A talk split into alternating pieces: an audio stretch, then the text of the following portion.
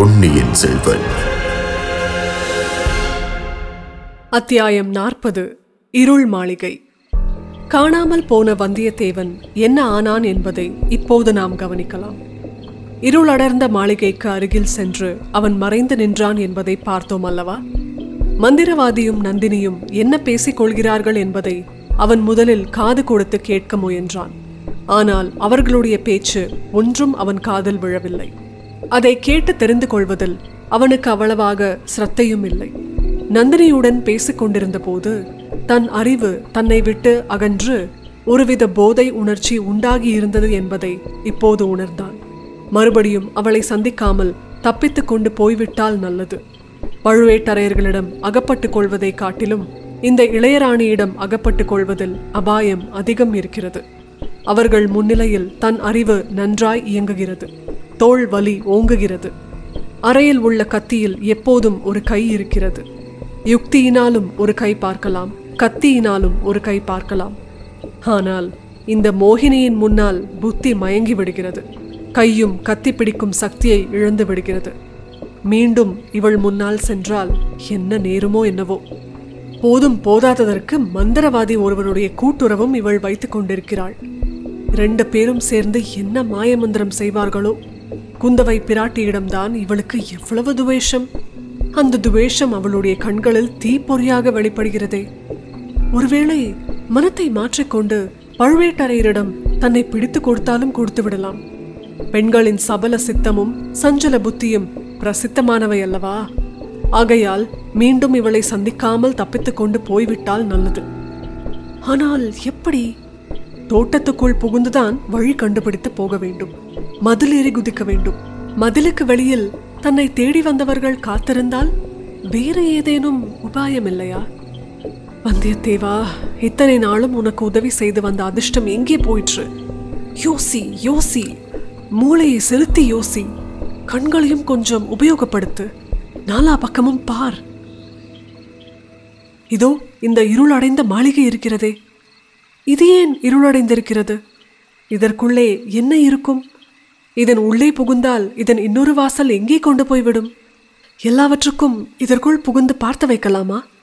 இப்போது உபயோகப்படாவிட்டாலும் வேறொரு சமயத்துக்கு உபயோகப்படலாம். யார் கண்டது?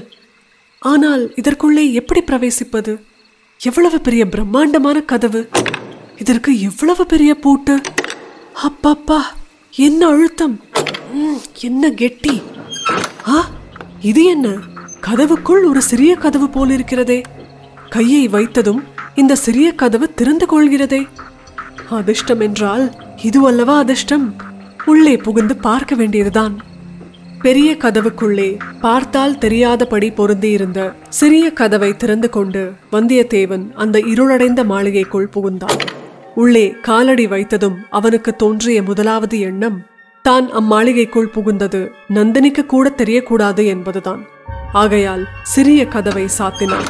சாத்தியவுடன் உள்ளிருந்த இருள் இன்னும் பன்மடங்கு கனத்து விட்டதாக தோன்றியது. கதவு திறந்திருந்த ஒரு வினாடி நேரத்தில் சில பெரிய தூண்கள் நிற்பது தெரிந்தது. இப்போது அதுவும் தெரியவில்லை. இருட்டு என்றால் இப்படிப்பட்ட இருட்டை கற்பனை செய்யவும் முடியாது. சீ, வெளிச்சத்திலிருந்து இருட்டில் வந்திருப்பதால் முதலில் இப்படித்தான் இருக்கும். சற்று போனால் இருட்டின் கனம் குறைந்து பொருட்கள் மங்கலாக கண்ணுக்கு புலப்படும். இதை எத்தனையோ தடவை அனுபவத்தில் கண்டிருந்தும் இருளை கண்டு கலக்கம் ஏன்? சும்மா நிற்பதற்கு பதில் கொஞ்சம் நடந்து பார்க்கலாம். கையினால் தடவிக்கொண்டே போகலாம். முதலில் தெரிந்த தூண் இப்போது இல்லாமல் எங்கே போய்விடும்? சற்று தூரம் குருடனை போல் கையை முன்னால் நீட்டிக்கொண்டு வந்தியத்தேவன் நடந்தான். அவன் நினைத்தபடி ஒரு தூண் கைக்கு தட்டுப்பட்டது. ஆ, எவ்வளவு பெரிய தூண்! கருங்கல் தூண். இதை சுற்றி வளைத்து கொண்டு மேலே போய் பார்க்கலாம். மேலும் கொஞ்ச தூரம் நடந்ததும் இன்னொரு தூண் கைக்கு அகப்பட்டது. ஆனால் இன்னமும் கண்ணுக்கு ஏதும் தெரிந்த பாடில்லை. திடீரென்று கண் குருடாக போய்விட்டதா என்ன? இது என்ன பைத்தியக்கார எண்ணம்! கண் திடீரென்று எப்படி குருடாகும்? இன்னும் கொஞ்சம் நடந்து பார்க்கலாம். மேலே தூண் ஒன்றும் கைக்காகப்படவில்லை. ஏதோ பள்ளத்தில் இறங்குவது போன்ற உணர்ச்சி உண்டாகிறது. ஆ, இதோ ஒரு படி! நல்ல வேளை, விழாமல் தப்பினோம். இப்படியே இந்த இருட்டில் ஒன்றும் தெரியாமல் எத்தனை நேரம் எத்தனை தூரம் போவது? எதனாலோ வந்தியத்தேவன் மனத்தில் ஒரு பீதி உண்டாயிற்று. மேலே போக துணிவு ஏற்படவில்லை. வந்த வழியில் திரும்ப வேண்டியதுதான்.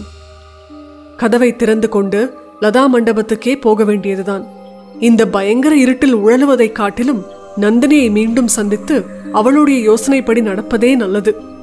என்ன வாக்குறுதி கேட்டாலும் இப்போதைக்கு கொடுத்து விட்டால் பிறகு சமயம் போல் பார்த்து கொள்கிறது.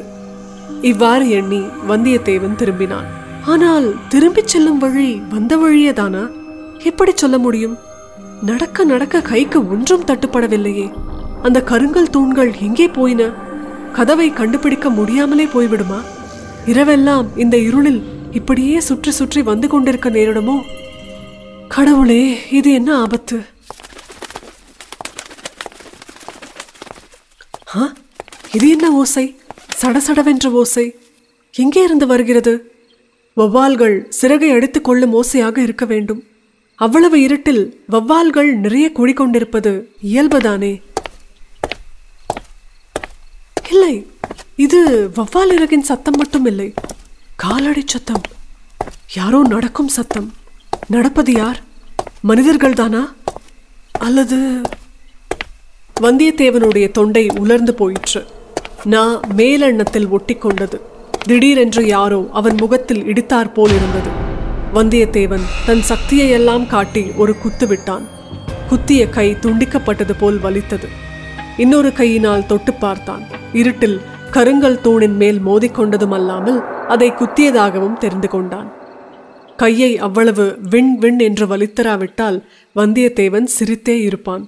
ஆயினும் அதனால் அவனுடைய பயம் சிறிது அகன்றது. முழுதும் அகலவில்லை. காது கொடுத்து கேட்டபோது அந்த காலடி சத்தம் மேலும் மேலும் கேட்டது.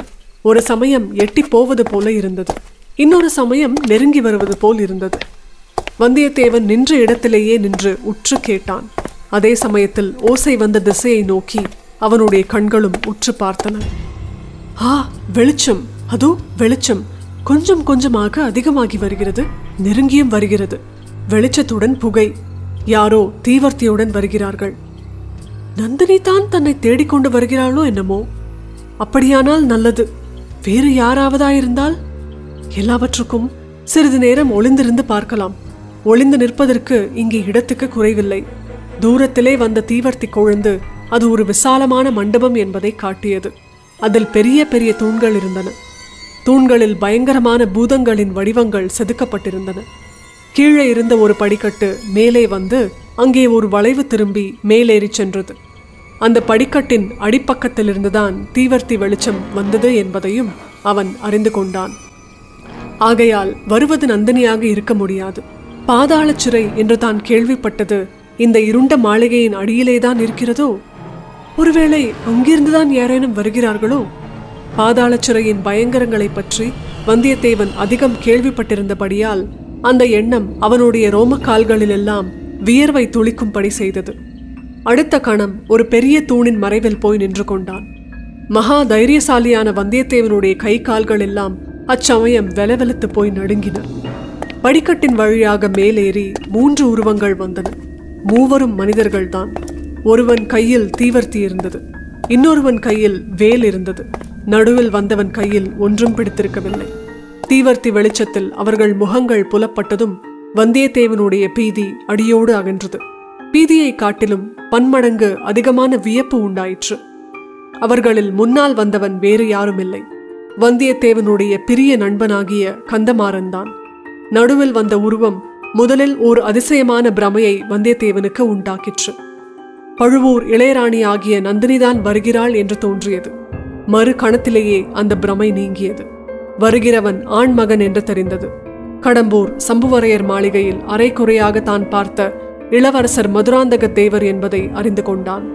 மூன்றாவதாக கையில் தீவர்த்தியுடன் வந்தவனை வல்லவரையன் முன்னால் பார்த்ததில்லை. அவன் வாசற் காவலனாகவோ ஊழியக்காரனாகவோ இருக்க வேண்டும். வந்தியத்தேவனுடைய மூளை அதிவேகமாக வேலை செய்தது.